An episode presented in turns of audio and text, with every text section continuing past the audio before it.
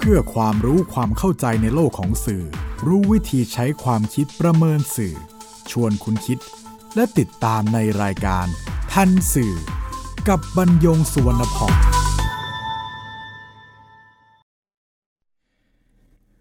สวัสดีครับคุณผู้ฟัง นี่คือทันสื่อ รายการความรู้ ด้านสารสนเทศและเรื่องราวที่เกิดขึ้นในโลกข่าวสาร ซึ่งส่งผลกระทบต่อบุคคลหรือสังคม อันเนื่องมาจากเนื้อหาและสื่อนำมาเรียนรู้ร่วมกัน เพื่อก้าวไปสู่สังคมคุณภาพ ออกอากาศทางไทย PBS Radio and Podcast บรรยงสวนพองดำเนินรายการ จิตริดเมฆเหลืองประสานงานทันสื่อวันนี้นำเรื่อง ติดเชื้อที่อังกฤษ รักษาหายที่เมืองไทยมาพูดคุยกับคุณผู้ฟัง สถานการณ์วิกฤต โควิด -19 จากทั่วโลกที่รายงานผ่านสื่อนับแต่เริ่มการติดเชื้อที่เมืองอู่ฮั่นมณฑลเหอเป่ยสาธารณรัฐประชาชนจีน เมื่อต้นเดือนมกราคม 2563 แล้วระบาดออกไปทั่วโลก ที่กล่าวถึงระบบสาธารณสุข วิธีการดูแลรักษาผู้ติดเชื้อ ตลอดจนค่าใช้จ่ายที่เกิดขึ้นจากการติดเชื้อของแต่ละประเทศ เมื่อนำมาเปรียบเทียบกับของไทย ที่มีจำนวนผู้ติดเชื้อลดลงเป็นลำดับ จากยอดผู้ติดเชื้อรายวันสูงสุด 188 รายเมื่อ 22 มีนาคม 2563 เป็น 13 ราย เมื่อ 23 เมษายน 2563 ด้วยเหตุนี้จึงมีคนไทยนับหมื่นที่พำนักในหลายประเทศทั่วโลก อยากกลับมาดูแลตนเองให้ห่างไกลจากไวรัสในเมืองไทย มีเรื่องราวที่น่าสนใจจากทเรศคีรีผู้ประกอบธุรกิจร้านหนังสือเก่าแก่ชื่อดวงกมล แล้วไปติดเชื้อที่อังกฤษ หลังการ รักษาตัวในเมืองไทยจนหาย ได้บอกเล่า เรื่องราวขณะอยู่ในโรงพยาบาล ทั้งอาการ ทั้งยาที่ใช้ในการรักษา และการดูแลจากคณะแพทย์ของโรงพยาบาล รายการทันสื่อขอนำมาถ่ายทอดเป็นสารสนเทศในสถานการณ์วิกฤต โควิด -19 ให้คุณผู้ฟังได้ทราบ ในมุมซึ่งเราเนี่ยไม่ได้ติดเชื้อเราก็จะไม่ทราบเจ้าเรศคีรีกลับจากอังกฤษเมื่อ 17 มีนาคม 2563 ระหว่างกักตัวเองที่บ้าน 14 วัน เริ่มรู้สึกเจ็บคอ มีไข้เล็กน้อย จึงไปตรวจที่โรงพยาบาลรามาธิบดี พบคนรอตรวจในพื้นที่พิเศษกว่าร้อย โดยมีเจ้าหน้าที่ถามซ้ำสองรอบ เนื่องจากน้ำยา มีจำนวนจำกัด ถ้ามาตรวจเฉยๆ จะมีค่าใช้จ่ายคนละ 5,000 บาท แต่โรงพยาบาลเมื่อทราบว่าเพิ่งกลับจากอังกฤษก็จะรับการยกเว้น ใช้เวลารอเกือบ 3 ชั่วโมง อันเนื่องมาจากจำนวนคน จึงได้รับการตรวจ การแจ้งอาการนั้นทำผ่านโทรศัพท์ เจ้าหน้าที่สวมชุดป้องกันทั้งตัวนำหลอดเล็กๆ มาแย่ที่จมูกและลำคอเพื่อนำสารคัดหลั่งไปตรวจ แต่การตรวจนั้นรู้สึกเจ็บเล็กน้อย เมื่อกลับถึงบ้าน รู้สึกมีไข้ เริ่มกินยาลดไข้ ชื่อchlorpheniramine chlorpheniramine พร้อมน้ำยาแก้ไอที่หมอให้มา โดยไม่เสียเงินแม้แต่บาทเดียว และมีอาการดีขึ้น ก็เลยมีความรู้สึกว่าเป็นหวัดธรรมดา จันทร์23 มีนาคม ตอนเที่ยง ได้รับโทรศัพท์แจ้งว่าติดเชื้อโควิด -19 โรงพยาบาลจะจัดรถมารับที่บ้านในวันอังคาร ได้ยินแล้วก็คิดว่าเป็นฝันร้ายหรือไม่ ทันใดอาการไข้และไอก็เหมือนสลายหายไป คล้ายว่าจะค้านกับข่าวที่จะรับ แต่ก็ต้องยอมรับว่าเป็นเรื่องจริง จากนั้น เริ่มลำดับเวลา ตั้งแต่การเดินทางไปอังกฤษ ส่งอีเมล กับข้อความถึงทุกคนที่พบในลอนดอนออกฟอร์ดและที่เคมบริดจ์ซึ่งก็ได้รับคำตอบว่าทุกคนมีอาการปกติ ยกเว้นคนที่สำนักพิมพ์เคมบริดจ์มีไข้เล็กน้อย เพราะทุกคนที่ได้พบ ไม่ได้มีการสัมผัสหรือจับมือแต่อย่างใด มีเพียงหมอเจมส์ชาวมาเลเซีย ที่ได้จับมือทักทายเพียงคนเดียว ซึ่งหมอได้แจ้งกลับมาว่ามีอาการไข้สูง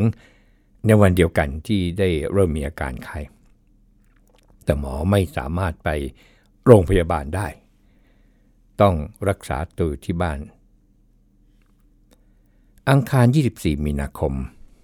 ตอนสาย รถพยาบาลพร้อมเจ้าหน้าที่สองคนมารับ เก้าอี้ทุกตัวหุ้มพลาสติก ก็มาทราบภายหลังว่าหลังส่งคนไข้เสร็จแล้ว ก็ก็จะนำรถไปบุพลาสติกใหม่ แล้วก็ฆ่าเชื้อก่อนไปรับคนป่วยรอบต่อไป ซึ่งอยู่ใกล้ๆกับซอยสมาหารคือสุขุมวิทซอย 4 นานาใต้ ถึงได้รู้ว่า คนป่วยรายแรก และรายที่ 3ทำงานที่เดียวกันในซอยนานา ซึ่งมีการจัดเลี้ยงวันเกิด เมื่อ 17 มีนาคม แล้วติดโควิดที่เดียวกันเกือบ 20 คน 11นาฬิกา15 นาที รถมาจอดอยู่หน้าหอพัก หอผู้ป่วยพรีเมียม แต่ว่ายังต้องนั่งรอเจ้าหน้าที่ประสานงานกับพยาบาลบนตึก ระหว่างรอ บุรุษพยาบาลในชุดคลุมทั้งตัว มีหน้ากาก พลาสติกปิดด้านหน้า มาวัดไข้ วัดออกซิเจนแต่ละคน และรายงานด้วยวิทยุสื่อสารให้พยาบาลทราบ ออกซิเจนนั้นวัดได้ 97%และหัวใจก็เต้น 72 ก็ยังเป็นปกติดี 11นาฬิกา25 นาที บุรุษพยาบาลพาเดินเข้าไปในตึก มีลิฟต์เฉพาะคนป่วย แล้วก็ต้องเดินไปตามเส้นสีแดง ห้ามเดินออกจากนอกเส้น ได้นอนห้องรวมกับหนุ่มอายุ 31 ปีที่มาด้วยกัน พยาบาลแนะนำว่า ห้ามออกจากห้อง ห้ามจับลูกบิดประตูทางเข้าโดยเด็ดขาด ภายในห้องมีจอพร้อมระบบวิดีโอคอลให้คุยกับหมอ คนไข้จะต้องวัดความดัน วัดชีพจร วัดระดับออกซิเจน และอุณหภูมิแบบหนีบรักแร้ทำเอง แล้วก็รายงานให้พยาบาลซึ่งโทรศัพท์มาถามเป็นระยะได้ทราบ ภายในห้องมีเสื้อผ้า มีผ้าเช็ดตัว มีหน้ากากคนละห้าชุด มีน้ำดื่ม ขนาด 6 ลิตร 6 ขวด สามารถขอเพิ่มได้ตลอดเวลา ห้องน้ำใช้ร่วมกัน แต่ว่าอ่างล้างหน้าอยู่ข้างนอก คนละมุมห้องหมายถึงอ่างล้างหน้าเนี่ยอยู่นอกห้องน้ำแล้วก็อยู่ในห้องผู้ป่วย แต่ว่าอยู่คนละมุม ถือว่าเป็นห้องพักที่ใหม่มาก ซึ่งพยาบาลบอกว่าเป็นห้องพักแบบพรีเมียม ที่ใช้เป็นการเฉพาะกิจสำหรับโควิด -19 แล้วก็เปิดอยู่ 3 ชั้นด้วยกันคือชั้น 4 ชั้น 5 ชั้น 6 12นาฬิกาเจ้าหน้าที่เข็นเครื่องเอ็กซเรย์เข้ามาเอ็กซเรย์ปอดที่เตียงคนไข้ พยาบาลมาเจาะเลือด การเจาะเลือดเอ็กซเรย์นั้นมีทุก 2 วัน แล้วหมอก็ video call เข้ามาถามเรื่องประวัติการเดินทางแล้วก็รายละเอียดต่างๆ หมอบอกว่าอาจต้องอยู่ถึง 8 วัน และจะมีการให้ยาต้านไวรัสเป็นระยะ หมอบอกต่อไปว่า อาการที่รุนแรงน่าจะเป็นวันพฤหัสหรือวันศุกร์นี้ ตอนเข้ามานั้น ก็เข้ามาวันอังคาร 24 มีนาคม แล้วก็ ครบอาทิตย์ ก็จะเริ่มมีไข้ละหนักขึ้น 13นาฬิกาอาหารเที่ยงมื้อแรกในภาชนะกล่องแบบย่อยสลาย แยกกันคนละถุง เพราะในห้องมีสองคนกับหนุ่มวัย 31 ปีที่ไม่สบายจากการไปเลี้ยงฉลองกันในซอยนานา ก็คนหนึ่งกินก่อน อีกคนก็สวมหน้ากากไว้ ผลัดกันจะได้ไม่ติดกัน ถึงจะติดเชื้อด้วยกันทั้งคู่ก็ตาม หนักเบาคนละเรื่อง 14นาฬิการู้สึกง่วง หลับไปประมาณ 20 นาที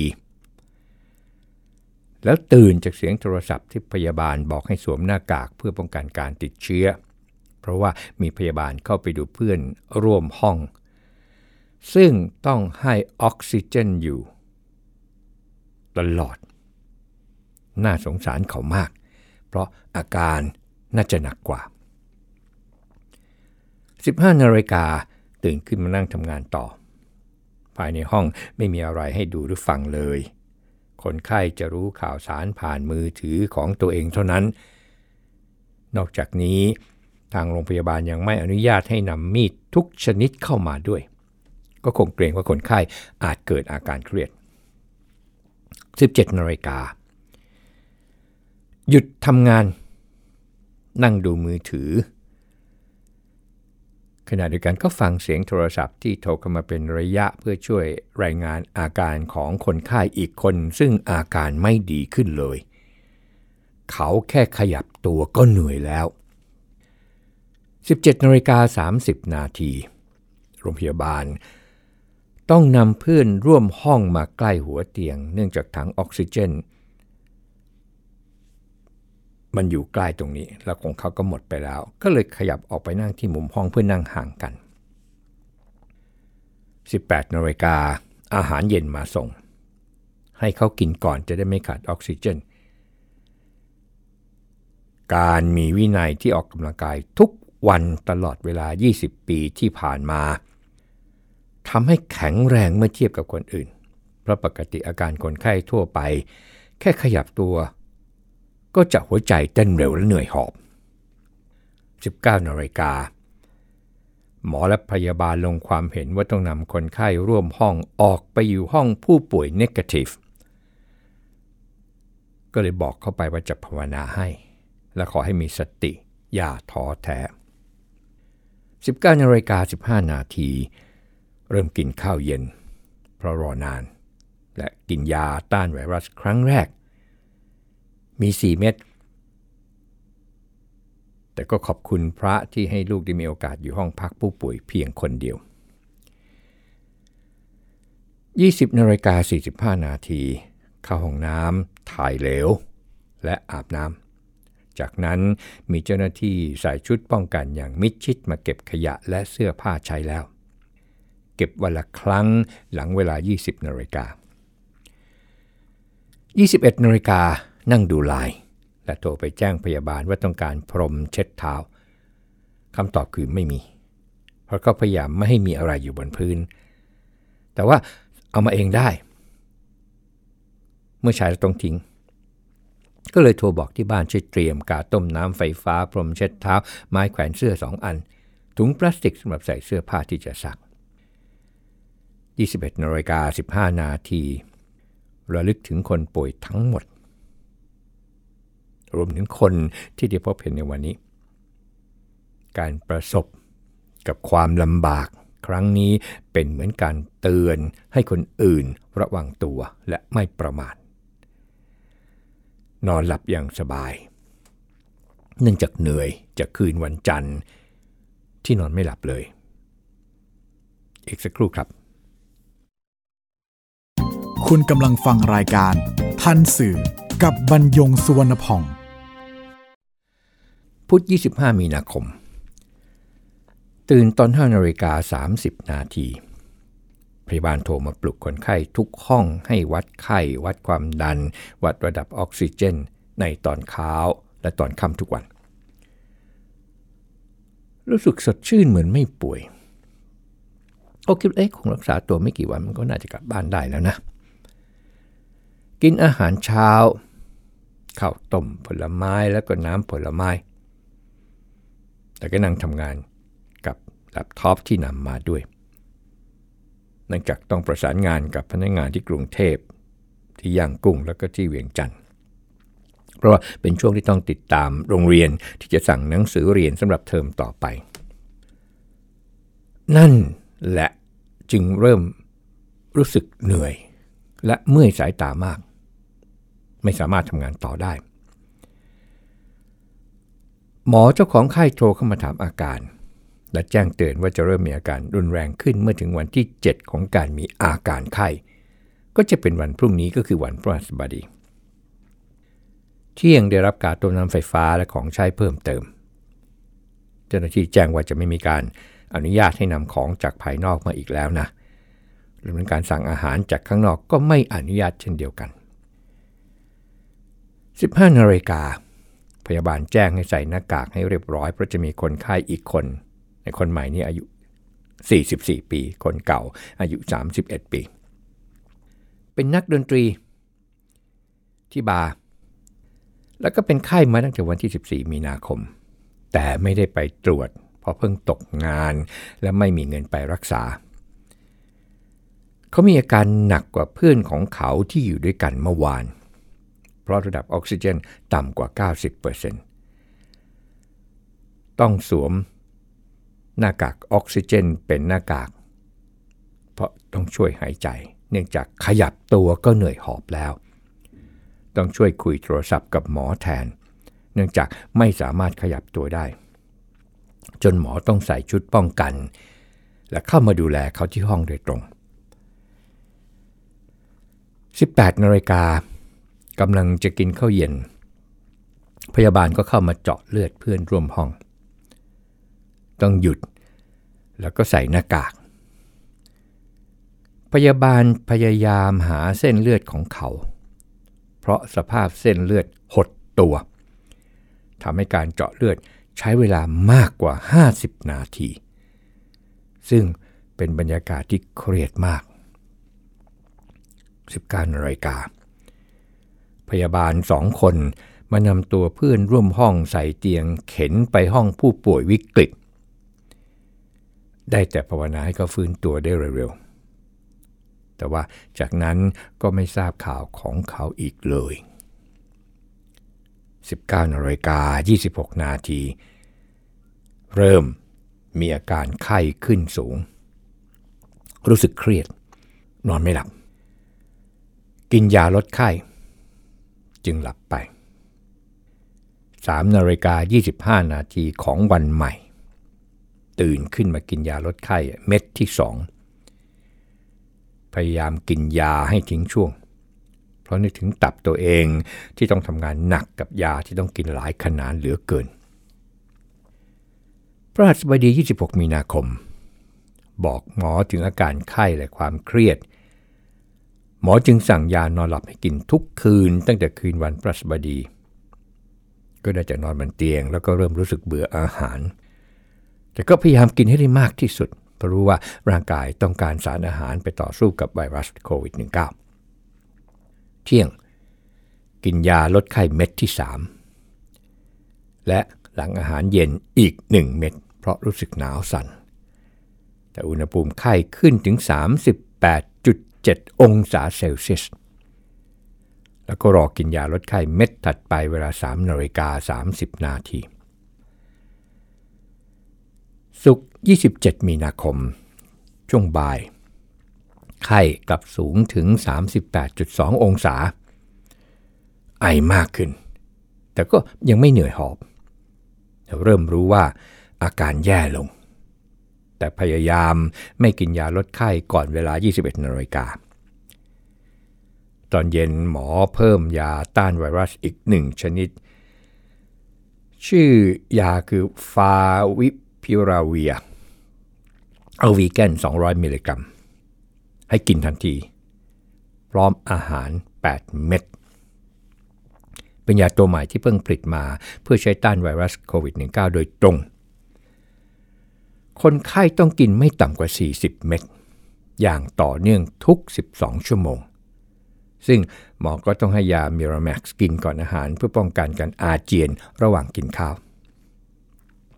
เสาร์ 28 มีนาคม ตอนเช้า กินยาฟาวิพิราเวียอีก 8 เม็ด จากนั้นลดลงเหลือ 3 เม็ดในมื้อที่ 3 และต่อไป รู้สึกว่าวันเวลา ในแต่ละวันผ่านผลไปอย่างเชื่องช้ามาก อาทิตย์ 29 มีนาคม หมอ โทรมาสอบถามอาการ แล้วก็แจ้งว่า จะมีหมอคนใหม่ ก็มาดูแลรับช่วงต่อ เพราะหมอแต่ละท่านจะมีเวรดูแลรักษา 7 วัน แล้วก็จะย้ายไปดูแลส่วนอื่นต่อ ก็เป็นเหมือนกับการสับเปลี่ยน เพื่อให้หมอทุกท่านได้มีประสบการณ์ในการรักษาคนไข้มากขึ้น หมอที่ประเมินระดับออกซิเจน ซึ่งตกเหลือ 95%เนื่องจากเชื้อลงปอด หมอก็นำท่อออกซิเจนมาต่อให้ ซึ่งเป็นครั้งแรกในชีวิต ตั้งแต่เที่ยงวันอาทิตย์ แล้วก็บอกให้เดินออกกำลังกาย ในห้องเนี่ยให้ได้ 12 นาที เพื่อสังเกตว่า จะมีอาการเหนื่อยหอบหรือออกซิเจนลดลงหรือไม่ โชคดีที่ไม่มีอาการเหนื่อยหอบแต่อย่างใด แล้วก็พบว่า ระดับออกซิเจนดีขึ้น หมอให้หยุด ออกซิเจนหลังใช้ไป 48 ชั่วโมง ข้ามไปพุธที่ 1 เมษายนพยาบาลโทรมาให้เตรียมย้ายจากห้องหมายเลข 7 ไปห้องหมายเลข 8 เนื่องจากต้องมีการบำรุงรักษาหลังพักมา 9 วัน เป็นห้องที่มีคนไข้อายุ 28 ปีอยู่มาแล้ว 6 วัน เพราะว่าเพื่อนร่วมห้องที่ทำงานเดียวกันที่บาร์เพิ่งย้ายออกไปกักตัวที่มหาวิทยาลัยธรรมศาสตร์รังสิตต่ออีก 14 วัน คนไข้หนุ่มรุ่นลูกอาการไม่หนักมาก และกำลังรอว่าจะย้ายออกเมื่อใด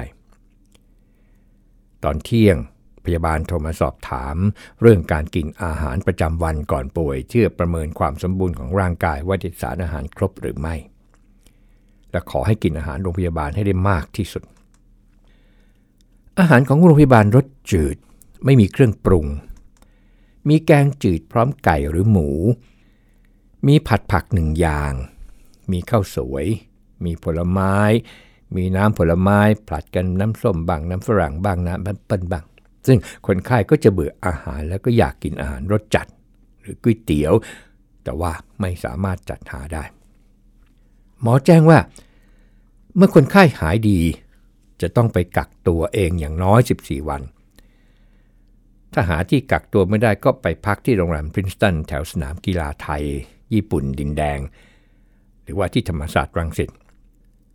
บอกหมอไปว่าสามารถกลับมากักตัวเองที่บ้าน และไม่ปะปนกับสมาชิกครอบครัวคนอื่น หมออย่างแนะนำว่า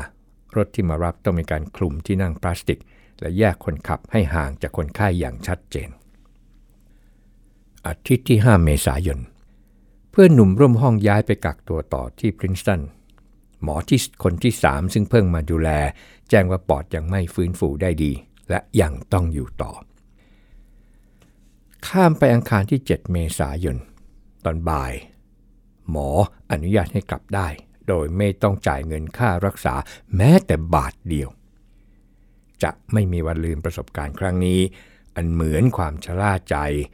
ที่ควรตำหนิตัวเอง แต่ก็ยินดีที่เกิดขึ้นกับตัวเองมากกว่าจะเป็นสมาชิกในครอบครัว รู้ซึ้งถึงความผูกพันของครอบครัว และเพื่อนๆที่ให้กำลังใจ ขอยืนยันว่า ทุกภาคส่วนของรัฐถือเป็นความสำคัญในการดูแลประชาชนไม่ว่าเชื้อชาติใด หากอยู่ในประเทศไทยแล้ว เราไม่ทอดทิ้งกัน ภูมิใจที่เกิดเป็นคนไทยในแผ่นดินที่สมบูรณ์ด้วยความรักและห่วงใยกัน ซึ่งไม่สามารถหาได้ในประเทศอื่นๆ ได้เห็นการให้ไม่สิ้นสุดของคนที่ทำงานหนักในภาครัฐและเอกชน ครับ นี่ก็คือบันทึกของทเรศคีรี ผู้ประกอบธุรกิจร้านหนังสือดวงกมลที่รายการทันสื่อนำมาเรียบเรียง เพื่อให้คุณผู้ฟังได้ทราบในอีกมุมหนึ่ง ซึ่งเราท่านที่ไม่ได้เจ็บป่วยเชื้อไวรัสตัวนี้ไม่มีวันได้รับรู้ รวมทั้งข้อเท็จจริงของระบบสาธารณสุขไทย และมาตรการของรัฐที่ให้กับประชาชน โดยเฉพาะน้ำใจไทยด้วยกัน พบกันใหม่ในทันสื่อ ไทย PBS Digital Radio and Podcast บรรยงสวนพอง สวัสดีครับ ติดตามรายการทันสื่อได้ทางวิทยุไทย PBS เว็บไซต์ www.thaipbsradio.com แอปพลิเคชัน Thai PBS Radio